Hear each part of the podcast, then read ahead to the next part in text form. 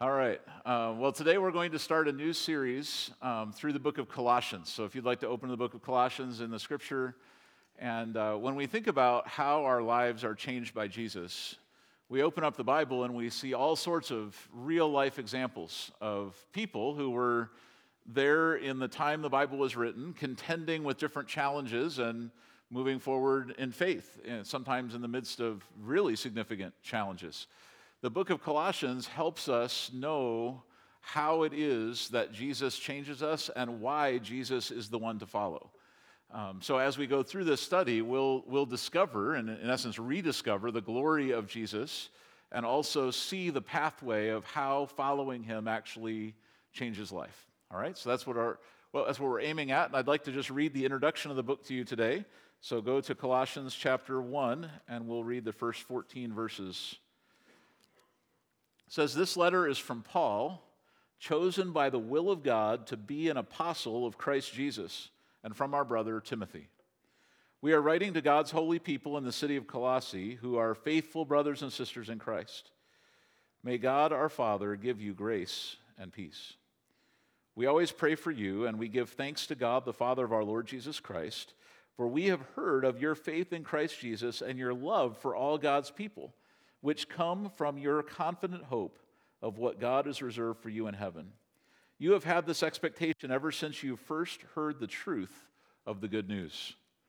This same good news that came to you is going out all over the world. It is bearing fruit everywhere by changing lives, just as your lives were changed from the day that you first heard and understood the truth about God's wonderful grace. You learned about the good news from Epaphras, our beloved co worker. He is Christ's faithful servant and he is helping us on your behalf. He has told us about the love for others that the Holy Spirit has given you. So we've not stopped praying for you since we first heard about you. We ask God to give you complete knowledge of His will and to give you spiritual wisdom and understanding. Then the way you live will always honor and please the Lord and your lives will produce every kind of good fruit. All the while, you will grow as you learn to know God better and better. We also pray that you will be strengthened with all of his glorious power so that you will have all the endurance and patience you need. May you be filled with joy, always thanking the Father. He has enabled you to share in the inheritance that belongs to his people who live in the light. For he has rescued us from the kingdom of darkness and transferred us into the kingdom of his dear Son, who purchased our freedom and forgave our sins. Some really encouraging words there, wouldn't you agree? That here, as this church has never met Paul personally, Paul's just hearing reports. He just says, Hey, I want to encourage you. I see the, the way that Jesus has changed you, and I want to affirm your faith. Now, there are some reasons Paul was writing to this particular church about this particular topic. We're going to look at those in just a minute. But I want to call your attention first to what I think of as kind of a key verse for the whole book of Colossians. It's, it's verse 6. It talks about the same good news. That is the fundamental gospel of Jesus, that Jesus life changing um, influence in our lives, the fact that Jesus died on the cross, rose again to save us from our sins, like that truth about Jesus, that good news came to you. It's going out all over the world. It's bearing fruit everywhere by changing lives, just as it changed your lives.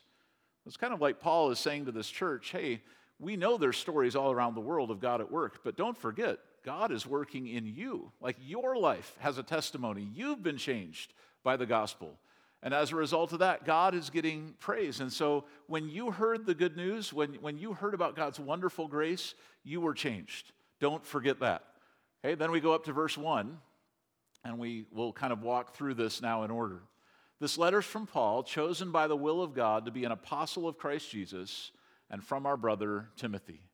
Remember, Paul was mentoring Timothy. Timothy was one who, when he was about 16 years old, was noticed by the Apostle Paul during one of his missionary journeys. And Paul actually said, I want to bring that kid with, with us. And Timothy became a protege of Paul. So, those of you in the room who are about 16 think, wow, Timothy, I mean, he had it together, right? The Apostle Paul rolls through town, and Timothy actually volunteers, and he ends up heading off on the missionary journey with Paul to be trained um, by the apostle. So, pretty neat. So, Paul and Timothy are writing this book together. When it's written, we'll find out later in the text, Paul was actually in prison in Rome. So, probably the way that the book was actually delivered was through Timothy, who wasn't in prison at that time. And here's where it went. For those of you geographers out there, uh, it went to the city of Colossae. Okay, so Paul's writing from Rome up in the corner to this church in Colossae. And really, when you look at that map, most of the biblical narrative, Old and New Testament, happens on that map. Uh, there's, you see Jerusalem down in the other corner. The, the, most of the work in the book of Acts, most of the New Testament is on that map. So it's this part of the world where a lot of the biblical activity happens and where the first churches were planted, and you know, many of the New Testament letters are written to those churches. So, what was going on in this city that that particular church needed a letter? Okay, so let's think about that for a moment. Here's a little bit of background. There were empty philosophies, we'll come to that in a second, circulating among the Colossians, mixtures of Greek philosophy, spiritualism, and Jewish legal customs, and they were being promoted as essentially upgrades to Christianity. So you have to kind of get in the mind space of where these people were. A lot of them were new Christians. In fact, essentially all of them were first generation Christians. And so they didn't have a lot of background. There weren't, there weren't you know, seminaries or whatever to teach the deep things of the faith. Everybody was new.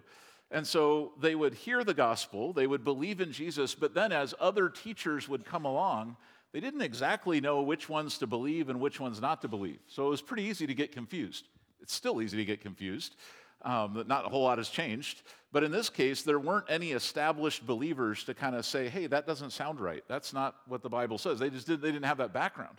So, empty philosophies, well crafted arguments, starting to come into the church and confusing people about the obvious truth of Jesus. They're starting to think, you know, we heard the 1.0 of Christianity, but now there's maybe there's higher knowledge. Maybe there's more to this. Maybe we need to maybe we need to get on board with some of these philosophies. And so there's a lot of confusion out there um, in Colossae. And Paul is writing to say, hey, it's time for you to be reintroduced to Jesus.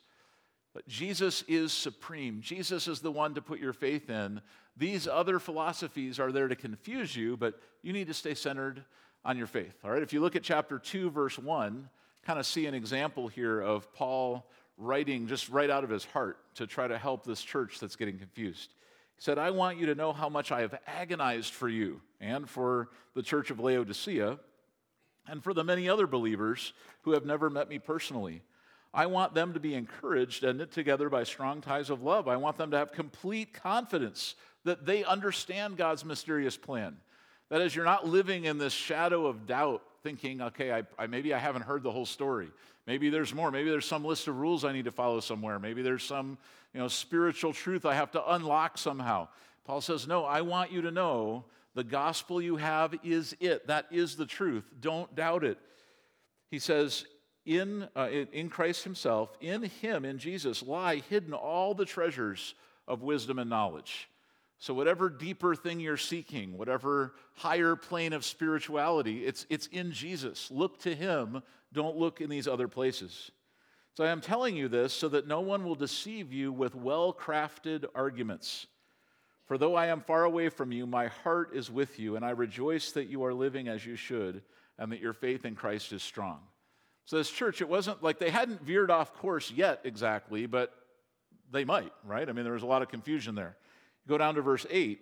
He says, Don't let anyone capture you with empty philosophies and high sounding nonsense. We still have that today? quite a bit, right? Actually, the problem today is it's actually hard to know what is high sounding nonsense. What it, almost everything seems like it is, right? So, so how do you discern? It says that, that those things come from human thinking and from the spiritual powers of this world rather than from Christ. For in Christ lives all the fullness of God in a human body. So you are complete through your union with Christ, who is the head over every ruler and authority. In other words, this church who's thinking they've missed something, who's thinking there's more to the story, says, no, no, in Jesus, you will find everything you need. Everything that God wants you to know, it's all in Jesus. Everything about who God is, you're not going to find it through mysticism, you're not going to find it through ancient customs, you'll find it through Jesus. Okay, so there's that, that helps us kind of orient. That's what this book is going to teach us. Why is it in Jesus? why is Jesus supreme? And then what will it actually look like? Okay, so the other things that were happening in Colossae, which weren't unique to that specific place, but in this, this time of uh, Roman Empire and the first century church, the Colossians were also facing rising persecution. Remember last year around this time, we did a series through the book of First Peter, and we looked at what that persecution actually meant and how tragic and terrible things were for Christian believers under the reign of Nero and the persecution that he brought. So they're under that pressure. And that's kind of, even if they're not personally under threat, you know, it's always in mind. Like their freedom is kind of being taken away, and they know that there's always a pressure point there. There's always a potential for something to go wrong. They're also dealing with, the second thing there, the overall decadence, idolatry, and culture of, um, culture of immorality that defined the Roman Empire. So at this time, the Roman Empire was kind of sort of at its, one of its apex moments. They were Things were going well from a political perspective because they had lots of wealth. They'd conquered most of their enemies. They had the Roman citizens had brought in vast numbers of slaves to serve them. And so if you were a Roman, you were probably doing pretty well. If you were anybody else, you probably weren't. Um, but here in the city of Colossae, say this is a place where they're, they're living on the, the wars that had been fought before them. They're living on the wealth that had been generated by the generations before them. And so it just had become kind of a loose, decadent place, not a, not a strong sense of right and wrong, lots of idols to worship, and in many ways, not all that different from right now for us, where everybody could kind of construct their own faith plan and just do what they want, live the way they want. Um, so if you're a new Christian in that environment, you realize, wow, there's going to be a lot to learn. Um, and so it doesn't help that there's confusing heresies floating around as well at your church to mess up even further the things that you're already under pressure. Um, and then, of course, there's young church issues lack of trained leaders, lack of established Christian moral virtues. So if you were a new believer in the city of Colossae, maybe you'd been won to Christ by Epaphras there who planted that church, and you're starting to follow Jesus. But if you think about where are you starting from? You're starting from that culture. So you might you might not just for example you might not only have one wife if you're a guy you might have had multiple wives or maybe you're maybe you owned slaves maybe you were a slave. And so all of a sudden you become a Christian and you have to figure out no hold on how do I live for Jesus? I'm coming out of a huge mess okay? So Colossians helps straighten some of that out. It helps give us gives us direction for how we walk as Christians starting from uh, that big mess so I was thinking about the young church issues that they faced, thinking, you know, of course, there's old church issues as well, right? We're probably more familiar with those in the U.S. and in the West in general. Uh, old church issues would be people, you know, think they, are, they know everything they need to know, so they stop learning. Or old church issues might be people just get kind of lethargic or everybody just kind of assumes it's all okay and they stop working for anything. Who knows? You know, there's old church issues, there's young church issues. This church was all brand new. And so for them, this letter um, would have been really helpful because they, no one had given them the truth in this kind of a lined up way before. So as we go through it, here's some of the questions I hope we'll find answers to uh, moving forward. First of all, why is Jesus supreme and why is his way best? How do I build my life on him? How will he transform my heart? Where should I focus my attention? What will it mean to follow Jesus in my family or my community or my work life? In every aspect of who I am, how will this Christian faith impact me? Um, so, my hope is that in the weeks ahead, as we walk through verse by verse Colossians, you'll be able to come out on the other side of this study with answers to those questions for you. And that you'll have in your heart a renewed commitment to Jesus as your Lord and a sense of how it is that you're going to follow him. Okay, so as we just look at the first few verses here, I wanted to call your attention a few of the encouragements that Paul gave to this church. Okay, because they're about to get a lot of instruction, but it always helps to start with some encouragement. So here it goes. First reminder he gives them is your expectation of what God has reserved for you in heaven. If you look at verse 5, he says that you know your love, your faith, we're hearing about it, we're thankful for it. This comes from your confident hope of what is reserved for you in heaven, what God is doing for you. God has a plan for you that is bigger than this world. Your, your hope in that, just don't forget. You could almost imagine this church struggling because now they've got all the outside pressure from the world around them, but now they've got all this doubt inside about what's real and what's not, and have they really heard the right thing, and have they believed the right truth. So he says, Hey, hold on a second. First of all, just remember what you have. Like God has given you a future. Hey, here's the second encouragement. Your own life has been changed by the good news of Jesus. That's back to verse 6. You're hearing about it all over the world, but don't forget, this has happened for you. You're a new person now. So rather than doubting, rather than being afraid that you're missing something, lean into it and say, Wow, thank you, Lord, for how you're changing me and my life. And then the third reminder, we go down to verses 7 and 8, and we find out that this church is known for its love. This church is, they're doing well. I mean, they're, they're showing the first virtue of Christian life is love. The primary commandment of Jesus for your lifestyle is love. And he says, I'm hearing your church is doing a great job loving others. So, thumbs up. Awesome. Now, here's what I'm praying for you. Here's what I'm thinking about. Didn't quite say it this way, but you might, in our terminology, you might say, here's what I'm a little bit worried about as I think about you. I'm worried that you might step off the track. I'm worried that you might give up all these gains. So here's the prayer that Paul was praying for them. We've not stopped praying for you since we first heard about you. We ask God to give you complete knowledge of his will. Remember, that's what they were after.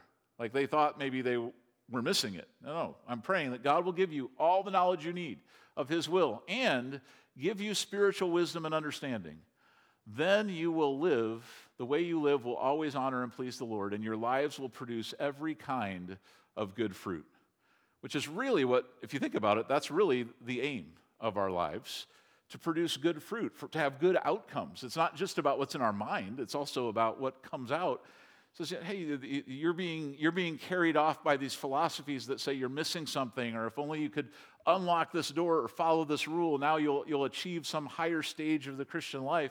So, it's no, no. You, we're praying that God will help you live the right way, that God will, will enable you to bear fruit, and you don't need more than Jesus in order to do that. All the while, you will grow as you learn to know God better and better. We also pray that you'll be strengthened with all his glorious power so that you will have all the endurance and patience you need. Anybody else need endurance and patience besides Church of Colossae? I could probably use a little bit. I'm sure you could too. It says, hey, we're praying that no matter what crazy things you're facing, God will give you that. And that in fact, it'll be more than just endurance and patience. You'll be filled with joy. That's how you face challenges. That's what we're looking for. Always thanking the Father. He has enabled you to share in the inheritance that belongs to His people who live in the light. For He has rescued us from the kingdom of darkness and transferred us into the kingdom of His dear Son who purchased our freedom and forgave our sins. About what a glorious truth that is about you and about me, about the people reading this. That there, there's, not, there's not some sort of next step that you'll miss if you don't meet the right teacher. Jesus is it. Jesus is what you need. And the more that you follow him, the more you get to know him, the more you put your faith in him, the more that you'll discover he's all you needed to begin with. Right, so we can rejoice in that. And I, I wanted to just wrap up this morning by challenging you a little bit in verse 14, the final verse of this text, and what it looks like to be transferred from the kingdom of darkness to the kingdom of Jesus. Okay, you see that? I love that word, transferred. I was thinking about it's almost, I mean, what a neat demonstration of God's grace that say we're all members of the kingdom of darkness, we're all citizens of the kingdom of darkness, and God actually offers us the opportunity to transfer our membership to be in a new kingdom, to have a totally new future attached to us, a new inheritance that we get to have just by, by faith and by grace. And what an amazing gift that that is that God enables us to have. So, the kingdom of darkness is destined for destruction, defined by selfishness and death. That's kind of the default setting for humanity. No matter how cute we are as babies, that's where we end up. We end up in the kingdom of darkness, defined by selfishness, on the road to death. And unless something miraculous happens, that's, that's it. That's our future. That's where we'll stay. We can't sort of self help our way out of that predicament. Right? You say, man, I, I see I'm, on, I'm in the kingdom of darkness. I think I'm going to listen to some new podcasts or read a couple books. It's not going to help you. That, that doesn't transfer you from one kingdom to the other. Um, so, what will help you is salvation through Jesus. What will help you is a miracle that God does to forgive your sin and literally move you from one kingdom to the other. Okay, so the kingdom of Jesus is, defined, or is destined to inherit life forever. So I like to think of it that, you know, here's God's people. In the Old Testament times, that was usually thought of as the people who were Jews, um, those who were faithful to God, and then others who would put their faith in God. Uh, they were God's people. Those people are destined for life and joy in the future. The problem is, we're not one of them. We're in the kingdom of darkness. God is willing to transfer you from the kingdom of darkness to the kingdom of light. So now you get to share in that destiny. You get to share in that inheritance. It's defined by freedom and love. Your daily walk as a Christian is not defined by selfishness. And it's not defined by some sort of feeble attempt to fix your own self. In fact, it's defined by freedom, animated by love. So as we dig into Colossians, we'll say, okay, what does that life look like? How will those things define me? And it's really exciting to see the difference between living for yourself and living for Christ. How much he, he changes, how much your heart can transform in that process. Okay, so I wanted, to, I wanted to give you two questions to chew on and then challenge you this week to read the book of Colossians for yourself, just to kind of warm up for this series. Just four chapters. And really, as we go through this, I would encourage you have your own Bible open. Don't just rely on the church service here to be the only time you think about this. Open up to Colossians and read it for yourself and say, Lord, would you give me your wisdom from this book of what I need to know so that my life uh, can reflect your glory as well? All right, here's the two challenge questions Have I been rescued and transferred? And if so, am I getting to know God better and better? So you look at your life and you say, you know, I understand kind of the, the concept that I could be transferred from the kingdom of darkness to the kingdom of light. The issue isn't whether you understand that that's possible. Has that happened to you? Is your life now on a new track? Is your inheritance now with God's people? Have you been transformed? If so, so some people in the room I know would say, Man, I, I know that happened. I've seen, like in verse 6, I've seen the, the change of life in me. I have all sorts of evidence that God is a part of my life. Now, where am I supposed to go from here? Well, then, then we look at the prayer that was prayed about this church and we say, I want to be strengthened. I want to be on track. I, I want to know God better and better. And so, the way that I think of that myself is that I should be able to look at my life today. Here we are in 2022 if I was to rewind, I should be able to say, you know, a few years ago I knew God, but now I know him better. A few years ago I was living for Jesus, now I'm living for Jesus at a more. Like I'm learning more about how to do this, and my life is actively advancing, it's actively growing. Uh, my faith is growing. Okay, so the first question is Have you been transferred to the new kingdom? And the second one is Are you growing in that new life?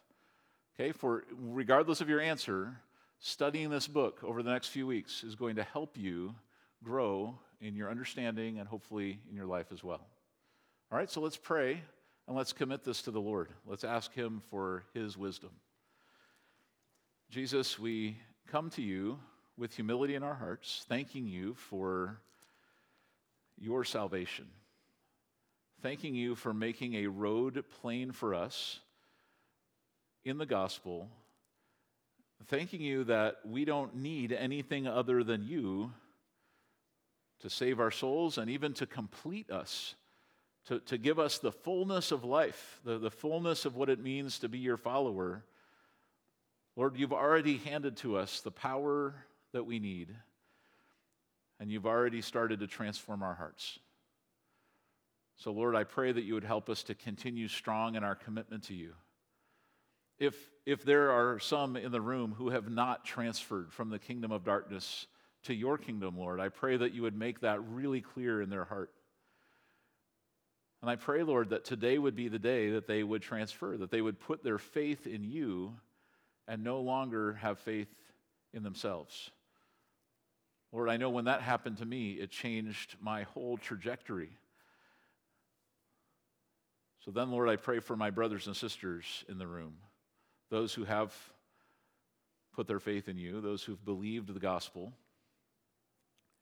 Lord, we pray that we would know you better and better, that each day, each week, each year, we would be advancing in our Christian faith, that our lives would be bearing good fruit, that our knowledge of you would be growing, our understanding of you, and also our personal knowledge, just having a relationship with you. Lord, I pray that you would give us wisdom and joy as we read and study this book. And I pray for our next step. That, Lord, it would be clear to us how we're to follow you. Thank you so much for all the direction in your word. We look forward to studying it together in Jesus' name. Amen. All right, God bless you. We'll see you next week.